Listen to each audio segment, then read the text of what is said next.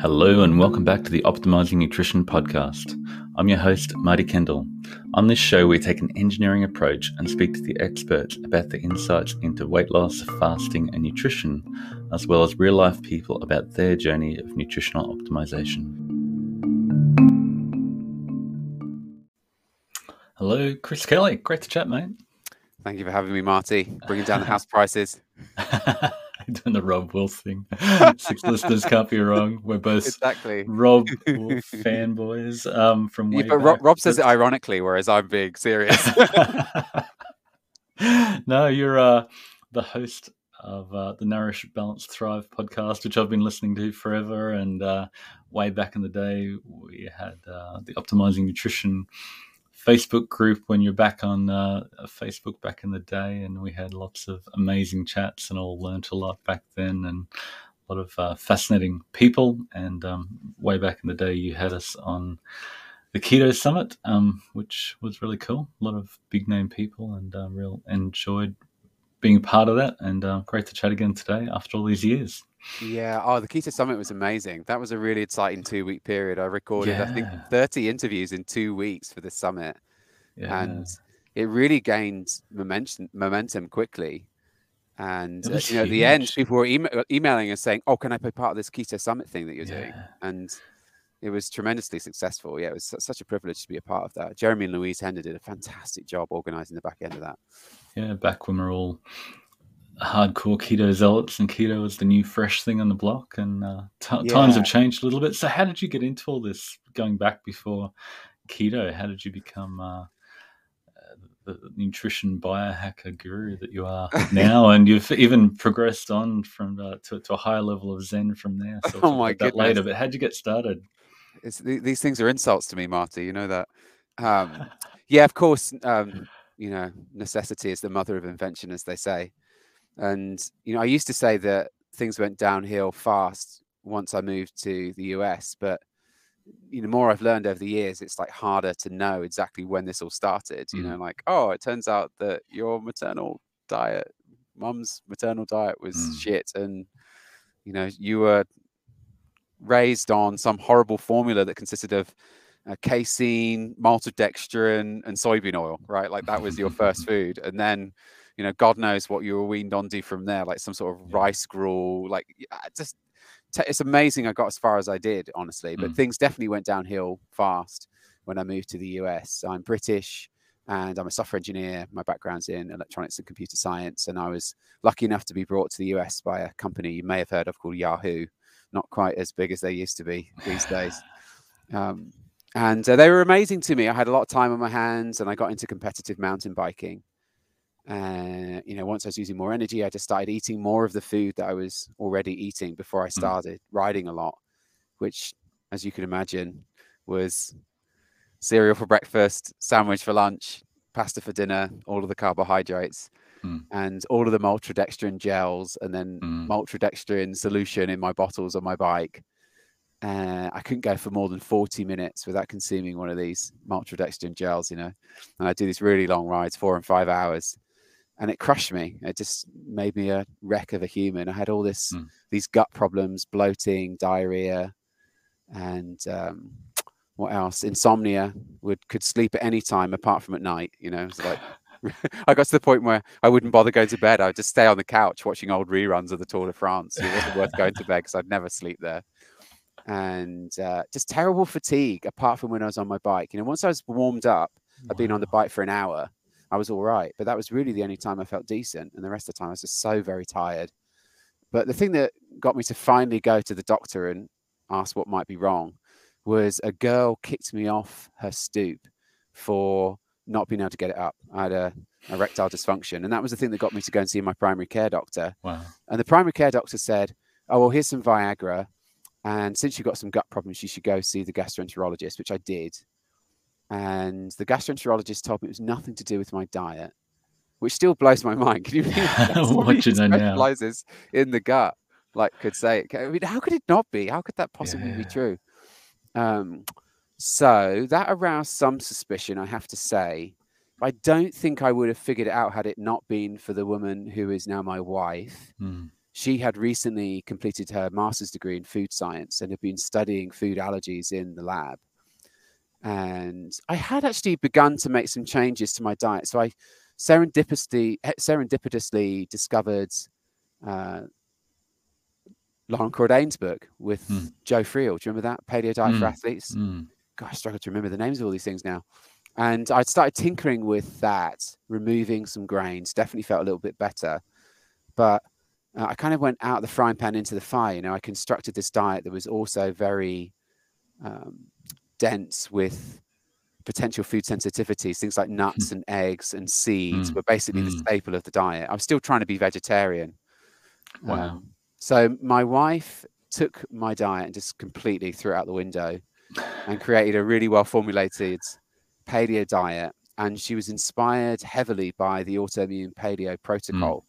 And she did that. She found that diet just by like trying to find a paleo diet that didn't include so many things that she knew were Mm. allergies from the, what you know the time she spent in the lab. And so we ended up on AIP, and it was transformational.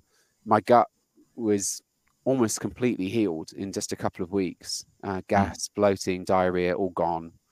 And you know, I had some quantitative things. I was measuring C-reactive protein, and that dropped from Yep. Sorry.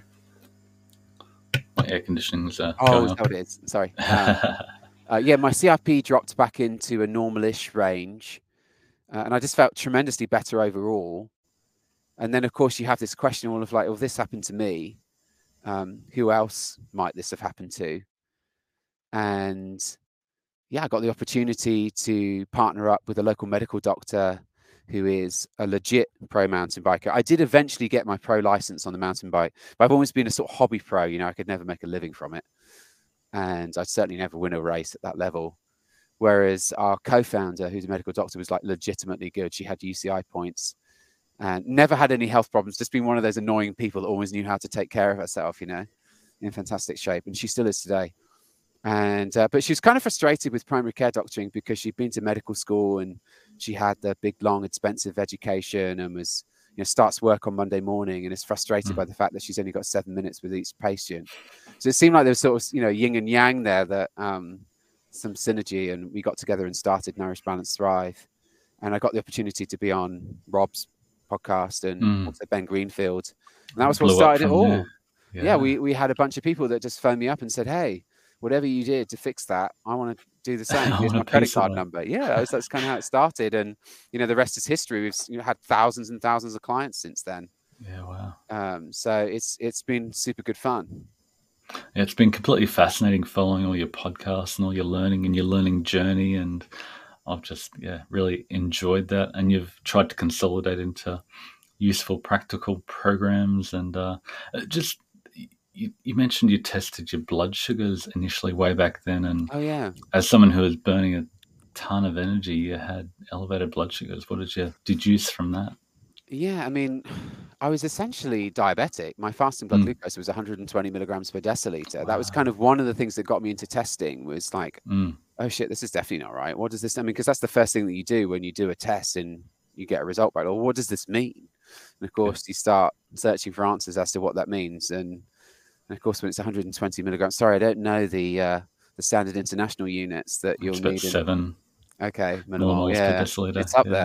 there. Um, I'm like, shit, I'm diabetic. How could that be? I'm not certainly not obese, but Mm, this is like kind of one of the things I learned later on is that you know not all insulin resistant type 2 diabetes is obesity and too many Mm. carbs and of course mm, um, not of course but some people will know that the term insulin resistance was originally coined in conjunction with a case of iron overload like in the literature Mm. from over 100 years ago i believe wow. and of course, you know, Robb has talked about this that the septic patient is profoundly insulin resistant Hmm. because your body's conserving that glucose for the immune system. Mm, It's exactly what you need right now. It's not pathological, it's a normal physiological response to Hmm.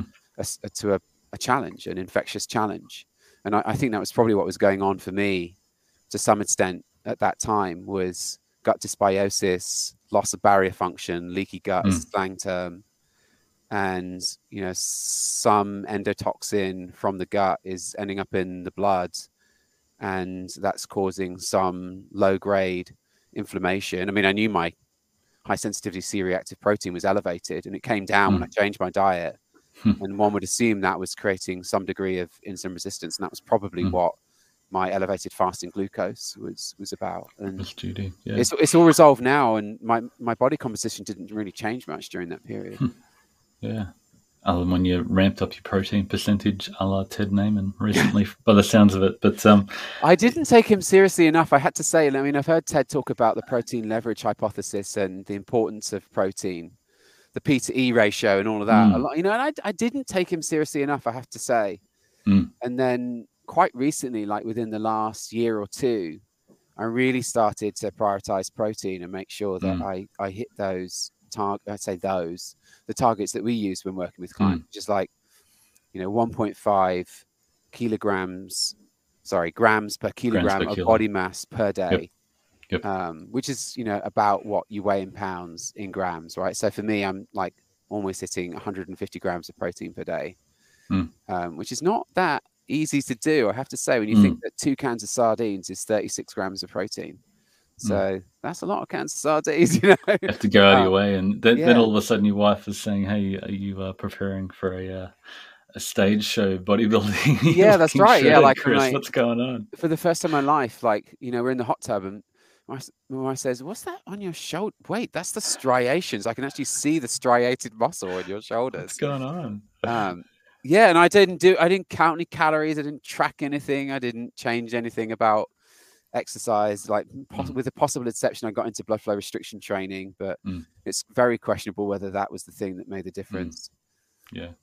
Uh, in all our research and my experience, um, yeah, dialing in protein percentage is just the biggest single fact you can do. Yeah. like we're talking about before, everything else is sort of the minor icing on the cake. Nutrient density is really cool, but the amino acids is what your body needs. And once you get enough of them, right, you just sort of stop eating to to some extent. But you can take it too far to the other extreme. And if you're an endurance athlete, you probably don't want to be on sixty percent protein like you're preparing for a stage show in two weeks. It's it's like let's dial it down. So that's sort of the the nuance that I'm trying to get through to people. Hey, if you're obese and eating 10% protein, let's try 15 and then let's try 20. And if that doesn't work, let's try 25. And, and once you reach your goal, let's bring it back down so you can get more energy into fuel your activity. But yeah, mm-hmm. that's definitely the, the protein leverage is just the, it's real the biggest factor that, yeah, in like Raubenheimer and Simpson have proved it in, in all the different organisms that they've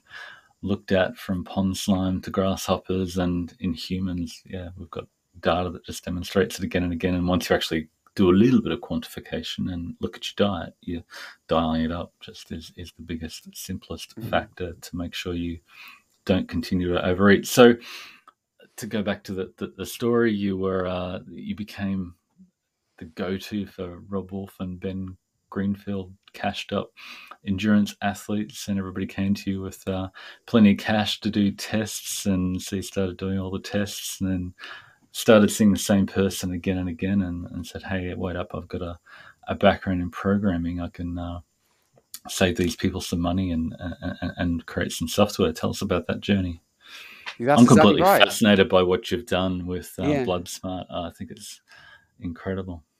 Yeah, I think you. I think you nailed it. Yeah, it gets. I mean, just we just saw like copies of me, like the the people would listen to the podcast and hear that story like hey that sounds like me i should talk to that guy and of course there were people with very similar histories and very similar backgrounds in endurance and we'd run the same tests you know we were i mean th- we felt it was necessary to look in, mm. inside right like I, i'm a strong believer in validated learning right like and, and of mm. course mm. you are as well marty that um, it's useful to take a measurement to see where you are and then you make some mm. change and mm. then you take the measurement again right like and you, you figure mm. out where what, what's happened since the last time and then you iterate and the the test we were doing blood and urine and stool tests and in the early days we did some saliva tests as well and you just see the same thing and over and over and over and over again and you start to wonder well i wonder if there's a way that you could like predict the results of this given these patterns And of course, that's exactly what supervised machine learning does.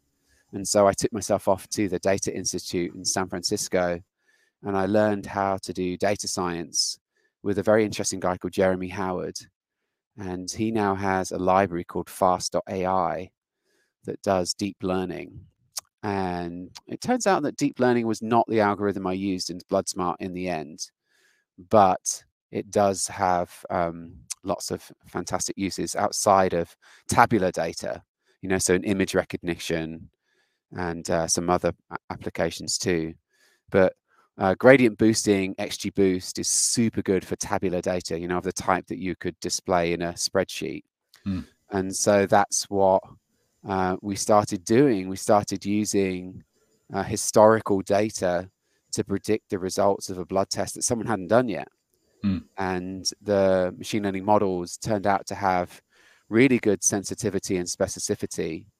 And it wasn't the ground truth, right? It was more like the weather forecast hmm. or maybe a recommender system. You know, you do a basic blood chemistry and maybe the software come back and say, well, it kind of looks like you might have low testosterone. You might want to think mm. about measuring testosterone directly. Mm. And so rather than just blindly choosing hmm. tests, because mm. if you've ever seen the Quest catalog, Quest is the lab provider in the US here. It's yeah. like a, like it's a phone book, you know? Yeah. Um, and which ones do you pick, and how do you ever afford? Yeah, like where, where do you go next? Do you like, just what, keep testing? And yeah, which, I suppose your, your clients would have come in the door, and here's a whole ream of tests yeah. you could do, and not everybody can afford that level of testing. But with BloodSmart, you've taken here's the test you get from your doctor every time you go visit them. Let's right. drop the numbers into BloodSmart. It'll tell you you look like someone who's got low iron or high iron or exactly lead toxicities or what I want to talk about later is the the nutrient deficiencies, which right. completely fascinating. Then you can dive down the hole a little bit more and pay money if you want to for that test, or just behave as if you do have, you know, right. this nutrient density deficiency and, and treat it, which is not going to harm you. Exactly, exactly. And and the thing that's worth understanding is that when it comes to blood tests, that not they're not all priced equally, right? So mm. you know, a, a, complete blood count might just be six bucks in the US, mm. but you know, if you want to measure your level of methylmalonic acids in blood, you know, I don't even know how much it is. I'm guessing it'll be somewhere between 75 and 100 bucks, right? Mm. And so, you know, if you want to measure, do a test like that for all of the micronutrients, mm. you can put together a, you know, a blood test that costs $2,000, like no trouble at all. Yeah. Um, and obviously, for most people, that's that's not going to be something they're going to be doing validated learning with, right? Like yeah. you, you you've got to get more targeted than that for most people's financial taste. Yeah, yeah. So you've taken all the data from how many days of how many tests did you use? What was the the data it's, set you used? In the range of tens of thousands of data, and it's a mixed data set, some of which is mm. publicly available and some of which is data that we've collected when working with clients over mm. the years. Um, so now, you know, we'd have, I mean, basically the, the tagline is that somebody else already did that test for you. So why are you doing it again? Right. Um, some, somebody already, I mean, the, people, yeah, in the beginning we had people that would think nothing of spending five thousand dollars on mass spec, they really wouldn't care. They would like you say, mm. "No, this is nuts. Like we can't spend all this," and they would say, "No, no, I just want to do it. Let's just do it." You know, it doesn't really mean anything to them. And of mm. course, especially I feel like triathletes, especially, are like very price really motivated and cash. Yeah, like they, they can buy a ten thousand dollar bike. They do. They spend 50, like ten, fifteen thousand dollars on a bike, and they don't even ask for a discount. You know, like I, I, I, know what's going on over there with triathlon. Mountain bikers are always looking for a deal. You know, but triathletes. Yeah. yeah. So did you want to did you want to share the screen and uh, show sure. us your um show us through your test results and what you can learn from it? Um, uh, yeah. Jump, jump in eventually to the, the nutrient aspect because I think there's some real nice synergies okay. there with nutrient optimizer okay. and, and, dialing that in. But tell us, show us, show it off. Yeah, so this learn? is my data that we're looking at right now, um, and some of it is just an implementation of an algorithm that's in the published literature. So, for example, this overall wellness score that you can see top left here mm. is an implementation of the Horn tool that is yep. in the scientific literature. And this is pretty nice. They just use uh, common laboratory tests mm. to predict mortality. And the type of model that they use is nice in that it spits out these coefficients that allows you to make adjustments. Anyone could do this. You could do this with a spreadsheet if you wanted mm. to. Um, and basically, what it's predicting is your risk of dying in the next five years. Hmm. Only people don't like to hear that. So we scaled it out of 100 and called it the overall wellness score right? Like that's really what it is. It's like how likely you to die in the next five you don't years. really want to know if you're going to die in a year. No. Um, you're going to die next tuesday. Oh great. Yeah no one wants to know that right? Um, and and and this this bullet chart you can see here the shaded blue area over towards the right here this is the interquartile range. So it's just the mm. difference between 25 and 75 percent. Mm. and uh, the solid tick in the middle is the median, uh, and it's stratified by age group here. And it's actually really hard to get into the interquartile range because all of the people that we work with, like they do, they do health like the average. Yeah, they're like world champion health people. and uh, I have actually in the past, when I really focused on this, I did get a perfect hundred in the past. But the moment I don't even make it into the interquartile range, it might be like Strava as well. You know, back in the day, I could get onto the, I could get the king of the mountain on some like famous climbs in the East Bay in the San Francisco Bay Area. Um, and then like this is like 10 years ago, right? Now and now you'll be lucky. Like all of the pros are at the top of the King of the Mountain chart on Strava. So like there's no way I can get anywhere near the the first page of the results. And I hmm. think the same might be going on here now. Like we've had you know, nearly uh, four and a half thousand people do this, and the interquartile range is kind of hard to get into these days. Um, so, so this, I think, this do a is... blood test every quarter. You can drop your data into here and just see how you're tracking yeah. the overall wellness score it's, as exactly. a headline marker. And, and, I'm not showing it here, but the, the software does support the ability to daisy chain reports together, so you can see the time series mm. uh, over time, which I, I, I think is actually kind of helpful too. Mm. Um, just so you can tell, you know, like you make changes. Like so, for in 2016, I was doing keto, and um, you know, what, did, how, how, you know, how did that, cha- you know, how did that differ? How did that change my overall wellness scores? I think an interesting question to ask. Mm. It, it, actually wasn't good for my body composition in the end. I got kind of fat eating keto. Mm. Um, and I think that was just because of the refined oils, you know, like just you yeah. end up just drinking fat, which is probably not a good idea. Um, uh, and just the protein to energy ratio is just so low; it's easy yeah. to overeat those foods. So I think a lot of people found that after a few years of getting initial benefit, and then they, yeah, went, oh wait up, it's not the only thing that I need to think about when it comes to nutrition. Right, low carb is good, but lower carb is not necessarily better, and unlimited fat is definitely not optimal. Exactly. So that's my perfect 100 back in 2018. And I'm actually kind of low at the moment compared to what I have been in the past. I think everyone's been struggling a bit with stress over the last yeah. couple of years. But I'll go back to, to keep things simple. Um, I'll go back to the, the main dashboard. And then, so you can see the things that we've tested directly. So you go to the lab and you do this. It's 38 input markers that we measure directly.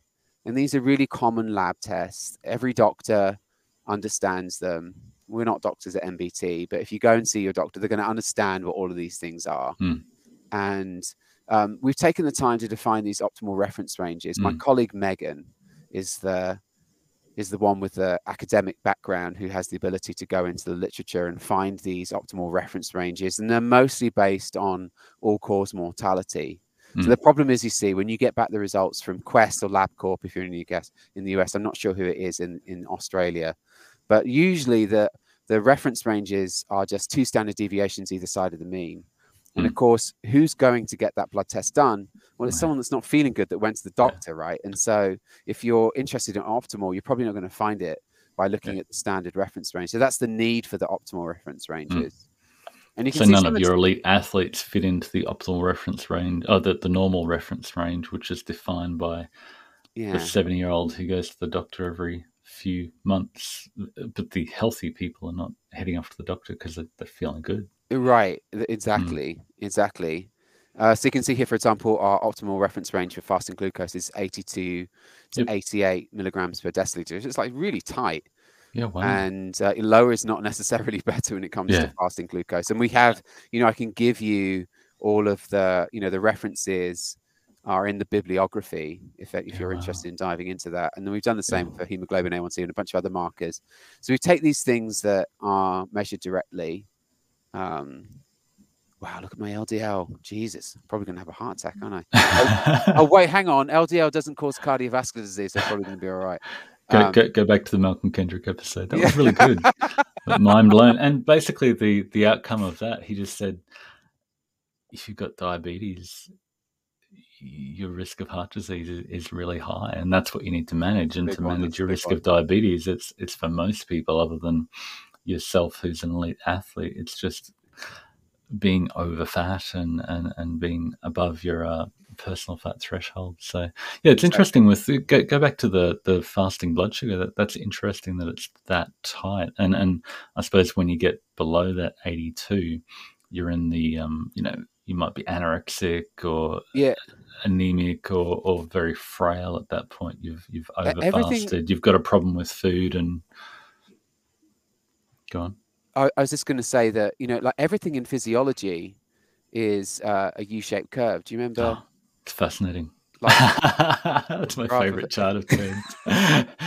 Graph of any friggin' thing whatsoever. it's an optimal range. like everything that- like so uh, people should be surprised that there's like a lower limit i mean and, and the other one that's really strong for all cause mortality like super low total cholesterol in women like Mm. below 120 milligrams per deciliter it's like a really strong signal i Mm. forget exactly what the hazard ratio is but it's really strong to the point Mm. where in the us some life insurance companies won't cover you if you're a woman and your Wow. total cholesterol's that low um, so yeah something like things the doctors didn't tell you right um, Yeah, so we- and we, we always like to think in simple linear relationships that more is better and lower carb Yeah. is better or, or lower fat is better or higher fat is better or more protein or less. Pro- it's just crazy.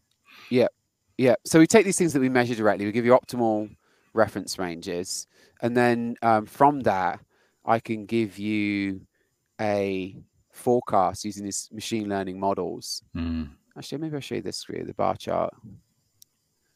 Um, and we're particularly interested in some of the nutrients. Mm. Um, so what I've done here is I've used gradient boosting, which is a machine learning algorithm, and you can think of it just as pattern recognition. And so what the machine learning model has done is it's been trained using historical data where the person has measured. So let's take this top prediction here, elevated apolipoprotein B.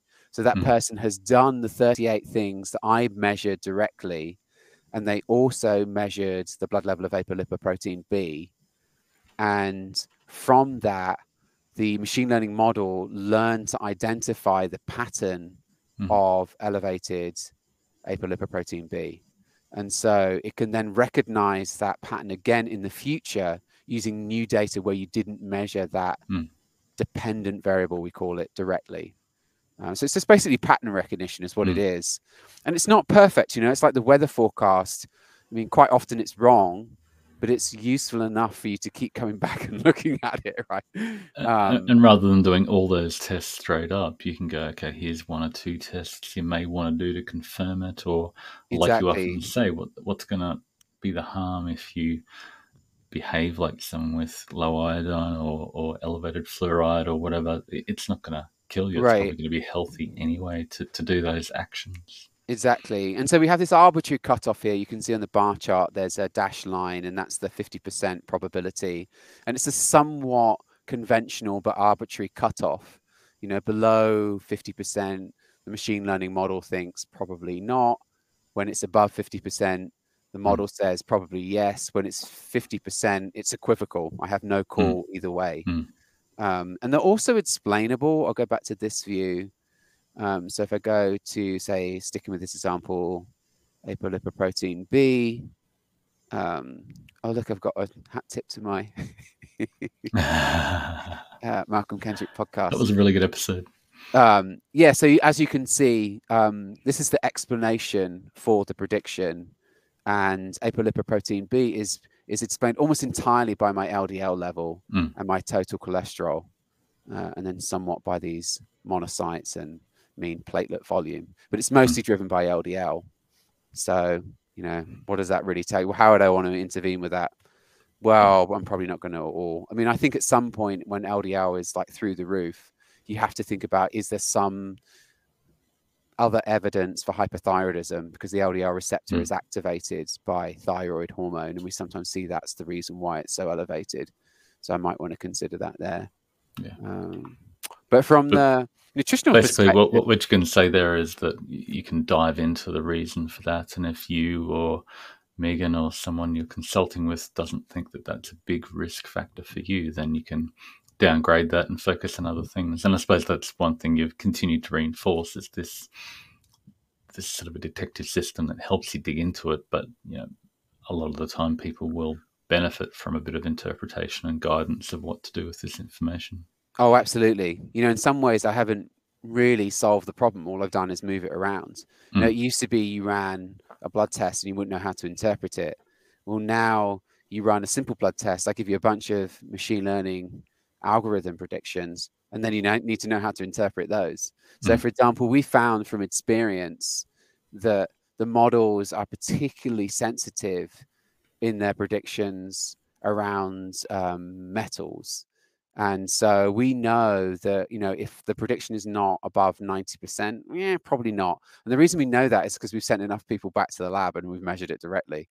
So, for example, methyl mercury, there's a lab, their name is Quicksilver Scientific, and they will measure your blood level of mercury and they'll go beyond that and they'll speciate it and tell you the difference between the methyl and uh, inorganic mercury. Methyl mercury comes predominantly from eating fish, and the inorganic comes predominantly from mercury amalgams.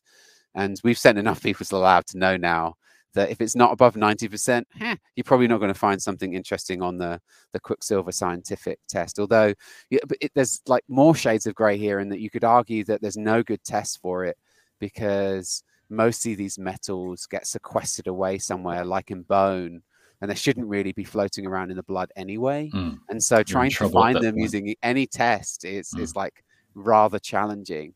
Um, but um, yeah, still the predictions are useful nonetheless. Mm. So what do you got? Do you want to look at the what it was? The nutrients, yeah, through. yeah, the nutrients. Um, so again, for me, um, you know, folate and B12 historically have been a problem for me that I've not really been able to solve with diet alone. And so what happens is, you know, for me as an athlete, uh, where is it here? So RDW is red blood cell distribution width. Mm. And I think it's a great marker of nutritional status hmm. because mm. you need B12 and folate for a baby red blood cell to mature. So I have on here reticulocytes, reticulocytes are baby red blood cells. And as a red blood cell matures, it re- ejects the nucleus, and that makes more room for a protein called hemoglobin. And the hmm. hemoglobin mm. is what transports oxygen around your body. And the reason I know and care about this is because I'm an athlete, right? And of course, transporting oxygen is super important for that type of athletic performance. And in the past, I've gotten really good at optimizing my hemoglobin levels by using micronutrients. Yep. So I know what happens. Like I get deficient in B12 and folate specifically, and then my RDW starts to go up as it's up on this one, and my MCV starts to go up. So MCV is mean corpuscular volume. That's measuring the size, the average size of the red blood cells. And the reason my MCV is elevated is because one would assume I could do a blood, I could actually do a smear. I could go further in this investigation and have a pathologist actually do a blood smear and have a look at the cells directly. But I think what they'd find is like some of the cells, some of my red blood cells are still nucleated. They still have a nucleus. Mm. And that's because they haven't matured properly. And it's probably because of a B12 and or folate deficiency. Mm. And in the past, I fixed that by taking those things as supplements. Yeah. And then what happens is my RDW comes down, my MCV comes down, and my hemoglobin comes up. My hemoglobin is actually kind of crap right now. Um, but that's um, critical to athletic performance and endurance. It is. It is. The last time this is not very old. When I do when did I do this test? September of yep. this year, a couple of months ago. And uh, yeah, I would have sucked this cyclocross season. I would have sucked, but luckily I didn't race cyclocross anyway because there were hardly any races anyway because COVID. But yeah. yeah, I mean, this is the type of feedback that I would use. Like I would optimize not just my nutrition but also my hmm. supplement mm. regime based mm. on these data. Yeah, that's really powerful, and potentially you can just say, "Hey, uh, you know, what nutrients does it look like you're deficient in? Let's make sure." or, or, it doesn't necessarily have to be deficient, does it? It's just lower. And then let's find the foods and meals that will help you dial that in. And that's where we're talking about potentially integrating into nutrient optimizer. You could come over nutrient optimizer and tick the folate and B12 box, and it'd tell you the foods and meals that would give you more of those nutrients, and off you go. And you, you wouldn't necessarily have to, to, to supplement. Yep. That's really cool. So, h- how are you going to use this to conquer the world? What What are the next steps? You've uh, we were talking before. You're in a bit of a holding pattern, trying to work out yeah where to go next with this. It, it does need a little bit of uh, educated guidance before you throw people off the deep end into trying to understand their data. Yeah, it's the direct to consumer thing has always been really challenging because, like I said, you have to integrate the person's history and their symptoms and what they care about the most. And it's very difficult to capture all of that nuance in a web page, right? It's like basically everything that Megan does. My colleague is really, really good at interpreting these and helping people improve their health and performance.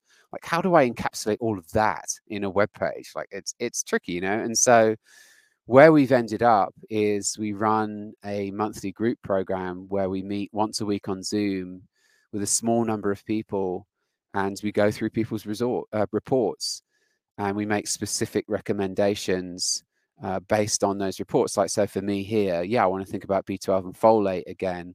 Uh, what, something that comes up a lot for me over and over again is iron overload. And it's just because I eat a shit ton of red meat, right? And I just have a, a tendency towards iron overload. And I manage that quite successfully by donating blood. So my ferritin's actually not too bad right now. It's 194. Uh, the optimal reference range um, is 50 to 200. So I'm like close to the top end. So I might need to consider donating blood again in the near future. Um, but yeah, that's where we've ended up is doing a group program where we talk to people one on one on Zoom rather than just giving them the report and saying, knock yourself out. That's not worked too well for us in the past. Yeah, that potentially could train other practitioners up to, to and we do, we do have and implement we do have other practitioners who are using it with their clients and patients but yeah i mm. don't you can't do without the practitioner i don't think mm. Yeah so if somebody had data could they go to your website and enter their data to get this interpretation to work out what they uh, may want to investigate further but then they'd follow up with megan to exactly. dig into it a bit more detail exactly and we can do that um, and actually i do think we have a blood panel in australia we figured mm. that out. We have enough Australian clients where we've done that. But yeah, if you've already run a blood test, we can definitely run it through the software. My experience has been though, most people are not running a panel with even these 38 markers on. It's a $70 blood test in the US. Mm. And I think it's a bit more in Australia. Mm. But even with it being not that much money, most people are not doing these like what I think is quite basic markers. Yeah. So which is unfortunate. But so yeah, I I don't know. I don't think much of just like entering your own data because you probably haven't got most of the markers anyway. Right. Yeah. A lot of them you get from your basic blood panel when you go to the doctor, but there's maybe a few others that you don't necessarily. Yeah, like no get. one's no one. Reticulocytes is a fantastic marker um, because it allows you to interpret your hemoglobin A1C. Hmm. Right. So when the, the, red blood cell, so you know that hemoglobin A1C is hmm. standardized around the blood cells living for 120 days. But if they live for longer than that, because you're super healthy, then they ha- the cells have more time to become glycated, hmm. and then you end up with a hemoglobin A1C that is higher than you would expect given hmm. your overall glucose control. And then you see the opposite too. You see people with super low hemoglobin A1Cs, but then you look at the red blood cell survival, and it's way less than 120 days. But you mm. need the reticulocytes in order to calculate that red blood cell survival. Mm. So that's why we added reticulocytes to our panel. And then my software, there's an algorithm, right? You, you need to implement the algorithm in order to get the red blood cell survival. Mm. Um, so I've done that for you. Um, and actually, my hemoglobin A1C is really is 5.1, which is like definitely perfect. on the lower side for me. It yeah. is perfect, but the like I, the my red the red blood cell survival is only 83 days, right? right? I I think that that kind of it's not as good. It's a bit it of a red flag for Chris. Maybe, yeah. I mean, I this is actually this test is one of my worst ones. I think something was going on with my gut. You know, my eosinophils, mm. which is a type of white blood cell, is 8.1%. Like that's one of the highest results I've mm. seen. Mm. And like that's kind of my history is gut problems. And it's mm. always mm. um it's always uh you know an ongoing battle to keep it in tip top condition. Uh, C. Nelson used this term, the porcelain doll diet. Uh, whilst I Chris is a fragile pedal. Yeah, exactly. It's, like it's perfect. Like if I can just like get all, everything lined up perfectly, then my gut is absolutely fine. But you know, if I if I do something crazy like eat out, then like it all comes tumbling down. cool. So to learn more about all this, is it Bloodsmart AI, bloodsmart.ai to, to check it out and they can work out what they can do with the data that they've got and yeah, exactly. connect with you guys to dig into it a little bit more. And then if then they could potentially come back to nutrientoptimizer.com and enter those deficiencies and identify what uh, foods and meals they might need to eat more of. That would be cool. Yeah, Bloodsmart.ai will give you all the options. There's a software as a service business for practitioners. You can see the link for that, and then mm. we do the group program, and that's linked from there too now. But yeah, that that would be cool, wouldn't it? If I could like find the mm. deficiencies over here, and then send you over to Nutrient Optimizer so that you could you know what foods exactly to eat to fix those deficiencies without using a bunch of supplements. That's a, that would be an interesting challenge, wouldn't it? Could I could I do that? Could I get my hemoglobin back into the optimal reference range without taking supplements? Did it, is that possible? But I just didn't know how to optimize my diet as well as is possible. There you go. I don't should, know the answer. Uh, we should keep keep chatting. That'll uh, that'll be a fun little project for both of us for the next few months. Yeah, definitely. Yeah. Um. Speaking of supplements, I suppose uh, be interesting to chat about your four quadrant model that you rave on about, and I'm quite fascinated. And I suppose again, taking through the journey of Chris's learning experience going from I know nothing about nutrition to I'm going to dial in all the testing and take all the supplements to address the deficiencies. And then you've come back to a much simpler approach based on this four quadrant approach. So, um, yeah, just take us through that and, and how it affects how you treat yourself and, and your clients. Mm-hmm. And going from uh, what we find the more things you throw at people, the less likely that it's going to be able to continue to do it. Mm-hmm. If you overwhelm people, they're going to fall off and not be able to continue for the long term. So, if you make it as simple and just develop habits as possible, then uh, you're going to get a much better long term outcome. Mm-hmm. Yeah, totally agree. Yeah, that was the appeal of this four quadrant model to me was when working with clients, one of the things I hear the most is I just feel completely overwhelmed. You know, I mm. listen to 700 episodes of the Ben Greenfield podcast, and uh, not to pick on Ben, but you know what I mean. You like you listen to all the podcasts and you try and integrate all of the things, and it's just completely overwhelming. Like mm. everyone is talking about, you know, the next smoking gun and silver bullet, yeah. and like, how do I integrate all of this? Like, what is mm. the most important thing I should think about next? And so this four quadrant model gives us the ability to prioritize the interventions, and I certainly can't take the credit for it.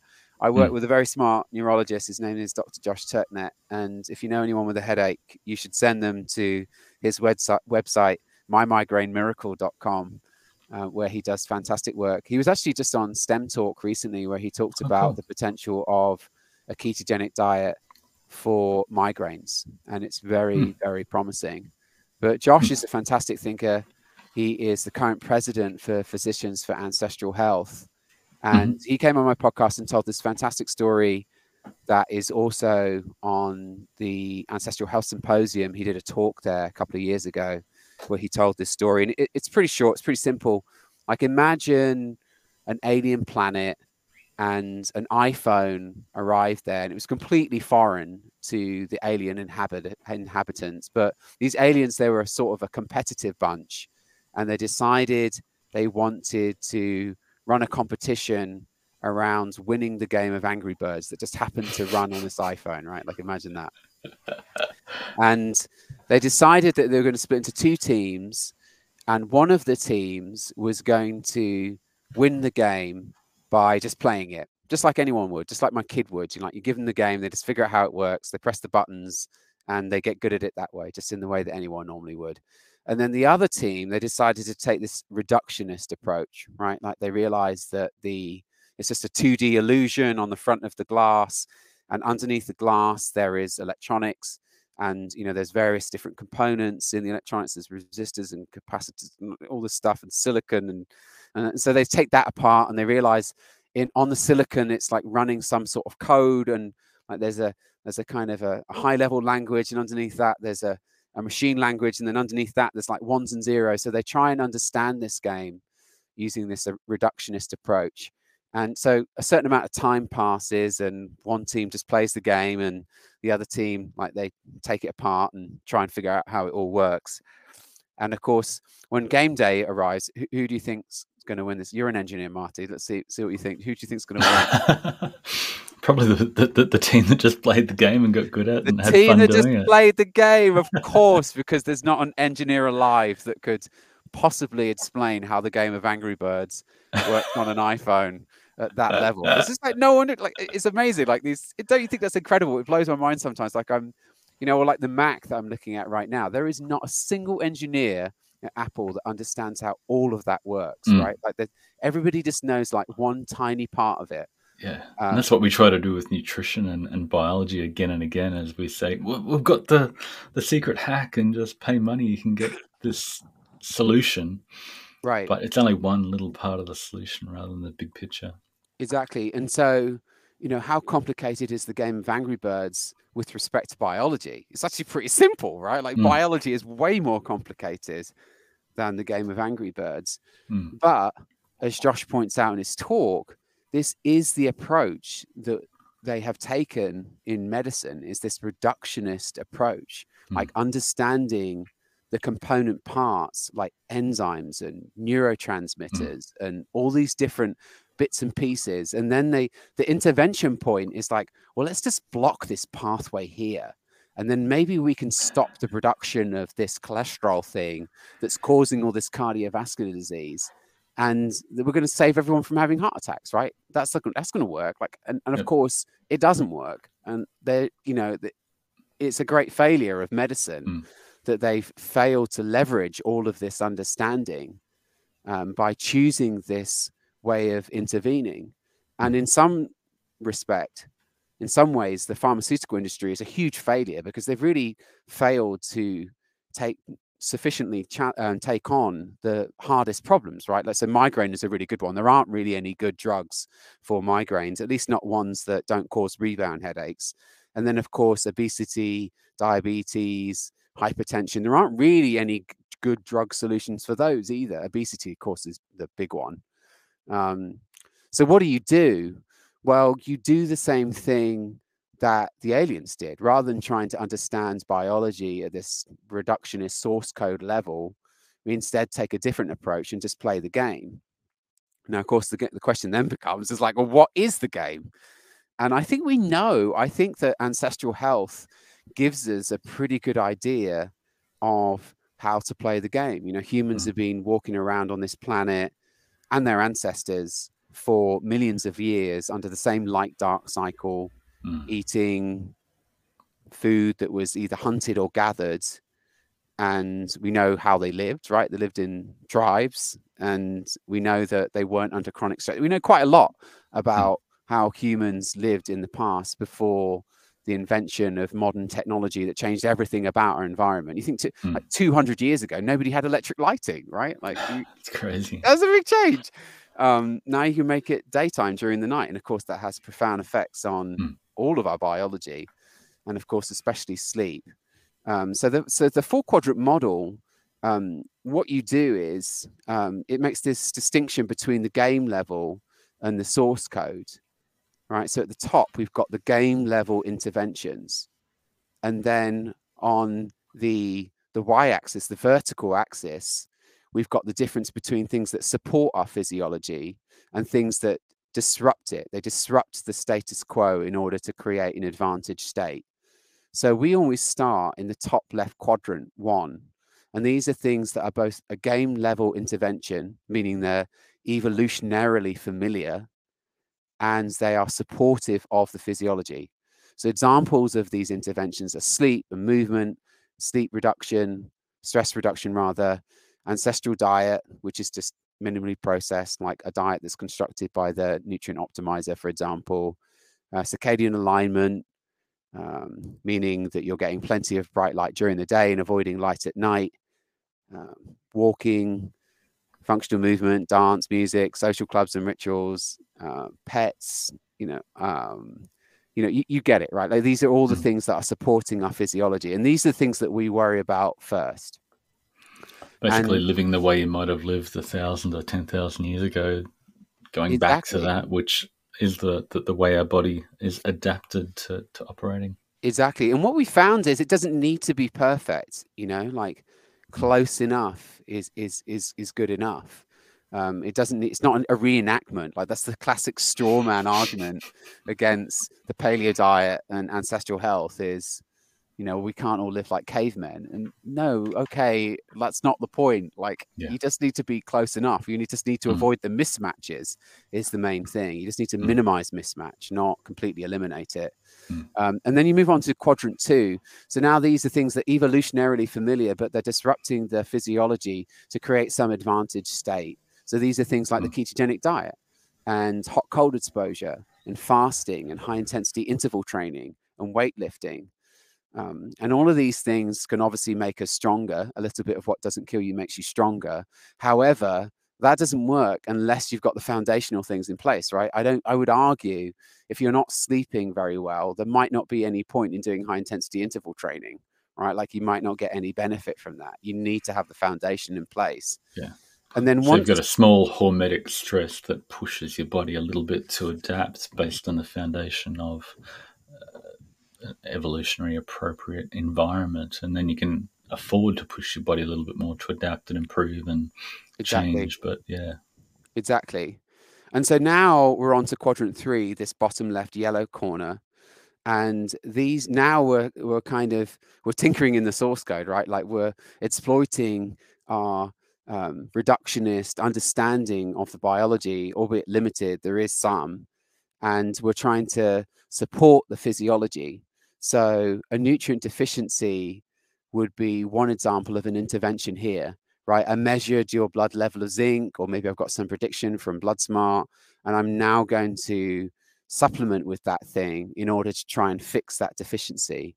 Now, you would argue that the best way to do that is with food, and I wouldn't hmm. argue against you, right? Like the quadrant one start with the, the food back in the quadrant one before yeah. you dump and in a handful of supplements. Exactly, and if you if you nail the quadrant one, you probably won't ever need the quadrant three, right? um, but nevertheless, sometimes it's it's helpful uh, to tinker around in the source code. Actually, vitamin D, I think, is a, hmm. a valid example, especially here in the northern hemisphere, as yeah. in December as we head into the winter. And you know, there's lots of people living at latitudes where it's impossible to make hmm. vitamin D from the sun. Even here in Santa Cruz in northern California, it's basically impossible to make vitamin D from the sun right now. And believe yeah, it's me, definitely hard to get enough from food alone, and the the recommended daily in- intakes are based on getting a lot of sun, and a lot of people don't get enough sun these days. Whether it's oh, like yeah, working sure. or like and, say north or south of the equator.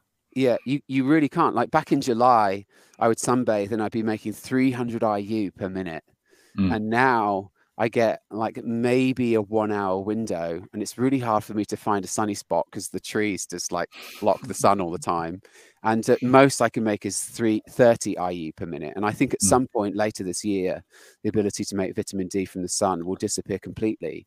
And that's a mismatch, right? Um, DMinder to calculate that? Yeah, exactly. That's how I know. That's how I know. Mm. DMinder is a really nice app. The, the interface mm. doesn't look, it's kind of ugly, but it works really well. Yeah. Um, and so, yeah, maybe, I mean, that is what I do. I now take 10,000 IU vitamin D mm. every mm. day, and I'll continue to do that until the sun comes back, and then I'll stop. Yeah. Um, but with that, if I didn't, if I hadn't measured my 25, my level of 25 hydroxy vitamin D in the blood, like I wouldn't know this, you know. Or maybe I could. Maybe you could argue just no, you're not going to be able to make vitamin D. But you could also argue that you could make enough during the summer that you wouldn't need it in the winter. You know, so I only mm. know that to supplement that much because of the mm. the blood tests. Um, okay, so now we move into quadrant four. So these are things that are both tinkering in the source code and they're trying to disrupt the physiology to create an advantage state. And this is all pharmaceuticals, as far as mm. I know. Can you think of a pharmaceutical that would be a quadrant three? Can you think of something that, like no. They're all no. they're all like trying to tinker in the source code and create some advantage state. We're trying And- to win at Angry Birds by pulling apart the iPhone and Exactly. understanding the zeros and ones and the, and you know Yeah, it doesn't not work. actually doesn't playing work. the game. Yeah, and you could also throw um, nootropics under the bus here, um, and you know maybe hyper supplementation as well. Um, there are like a few examples. So if you think about actually um, Monica's example, like the insulin in the type one diabetic, Yeah. like that's that's where the quadrant four works really well, right? Like where Yeah. the the physiology is like hopelessly broken. The status quo is no insulin, Mm. and I mean she would die, right, if she didn't have it. And so that's when you really need a, a, a drug is when the, the the physiology is hopelessly broken beyond repair. Uh, so But, there but a lot of those advantages. quadrant fours are just treating symptoms and you know using exogenous insulin to suppress blood sugars for people with type 2 diabetes Yeah. where the best approach is you know manage your diet and activity and, and lose some weight and you're going to be in a much better position and again again you know like the ramming down your cholesterol to manage that symptom is not necessarily going to protect you from uh, heart disease as well as being fit, active, and eating well. Again and again, it goes back to quadrant one. Right. That's why I love it. Yeah, exactly. Yeah, so statins are a really good example, and and given the blood chemistry I just showed you, if you know, I went to see my primary care doctor, they'd probably want to put me on one, right? Like Yeah. even though I, I don't have a disease, even though I have a, you know, a zero coronary artery calcium Mm. scan score, they would probably still want to put me on. And you could argue, oh, maybe that's not such a bad thing. You know, if I'm doing all of the things in quadrant one, then maybe there's not too much harm in that. But I mean, if you were to start there, you know, if I was to walk in and I was sleeping like shit and my diet was crap, well, my you know, my doctor's not going to ask me. Well, they might ask me, but they're not really going to. It's not going to be the fir- Yeah. like I said with Jamie, like she had seven minutes with each patient. Yeah. I don't think she's going to spend too much time talking about my ancestral diet, right? Um, and so starting with quadrant four is like, I mean, clearly it's a disaster. It's like just not going to get you the outcome you want, which is to just sticking band aids all over the symptoms all the time without actually managing the fundamental problem, which is yeah, yeah. And so that's largely that's, related to what we eat and how we move and how we sleep. Yeah, and and so that's the genius of this system is it allows us to prioritize the interventions, and um, you can find Josh wrote an article about it as well at jturk.net. Very clever. Uh, his name's Josh Turknett. And uh, yeah, he has a. If you go to forward slash quadrants, and maybe you can link to this. He has a, Yeah, an I'll article. link to it in the show notes. Yeah. That's great. That's been really fun. So, any other thoughts? Uh, what would you tell Chris seven years ago that you've learnt now? Wow, seven years ago. See that? Like, I was still do. I was like in this business seven years ago. Right. So that would like have to be something that's changed uh, since I quit my job.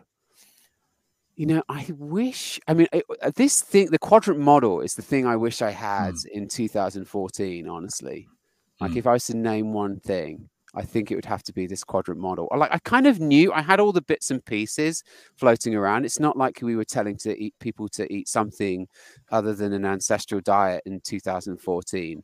It's just that I didn't have this system to prioritize everything like I Mm. do now. Um, and then maybe the other thing is the protein leverage. I think that Hmm. was, I think, a really Wow. a game changer to like understand that that that really it's like the decision, like what you eat, is a conscious choice, but how much you eat is subterranean. That's an unconscious choice, and the protein is the main lever there. I think I wish I'd known that in the Yeah. beginning as well. And I, I kind of, I think Stephan Guyenet came really close Yep. um, to giving us some really well. He did. He gave us some really, really useful information with his book, The Hungry Brain. Mm. Um, but I don't think he emphasized protein quite as Mm. much as I've seen to be effective when working with clients. And I'm sure you'd agree with that too. Yeah, yeah, yeah. Stephan's great, and it, it's definitely your brain, your appetite driving you to eat more. Yeah. But the, what the, the fascinating next question is, what do I need to eat to satisfy my brain? What does my brain want? What does my Mhm. biology require to thrive and to be satisfied with enough food but not too much? And yeah, that's that's incredibly fascinating nutrient density, etc., Yeah. etc. So I love that stuff. So, um, yeah, where can people find Chris Kelly? Nourish, balance, thrive all over the place. Uh, yeah, nourishbalancethrive.com is our main website. Yep. And that's where you'll find the podcast. I continue to enjoy the podcast. It is pretty amazing. I mean, that's a re- Yeah. Josh is a really good example there, where you know I feel like a barbarian. Do You know, the- in, in the old days, the barbarians would show up and they would steal all the grain from the silo, and they could just like make off with a you know a year's worth of work in in just like a few minutes. And I, I feel the same is true with knowledge. You know, like you get Mm. somebody on the podcast and they might have done four decades of careful experimental work, and Yep. you can just make off with all of that wisdom in in, in an hour. Like they'll tell you Yeah, everything yeah. they know, and uh, that's an incredible thing. And I continue to enjoy doing that on the Yeah. podcast. So that maybe that's a, a good place to for people to find me. Yeah, you've got a great slew of podcasts. How many you got now? I do one a week for, and I've been going about seven years. So I guess I've got like Yeah, wow. 350 or something like that episodes at this point. It's an incredible resource and really valuable just to follow your learning journey. I just loved following, hey, what did Chris learn this week? And especially in the early days, your evolution of knowledge was just Yeah. building on it again and again. And yeah, I, I learned a lot from that and definitely recommend people check it out. My Um, favorite thing is when um, you know we have this forum uh, that's the other side of a Patreon paywall, and uh, some of my friends over there are like very generous. You know, when someone asks a question, they'll answer the question uh, by citing my podcast. Oh yeah, this guy talks about, and sometimes I like I won't even remember that I'd interviewed that person, let alone that they'd answered that question. I'm like, that's amazing. Yeah, I should go That's back so good. and I quite often go back and listen to old episodes again and like you know what did Stephen Porges say about the polyvagal theory? Like I forget, like that's important at the time, and so it's like really fun to go back and listen to the episodes again sometimes. Yeah, that's great.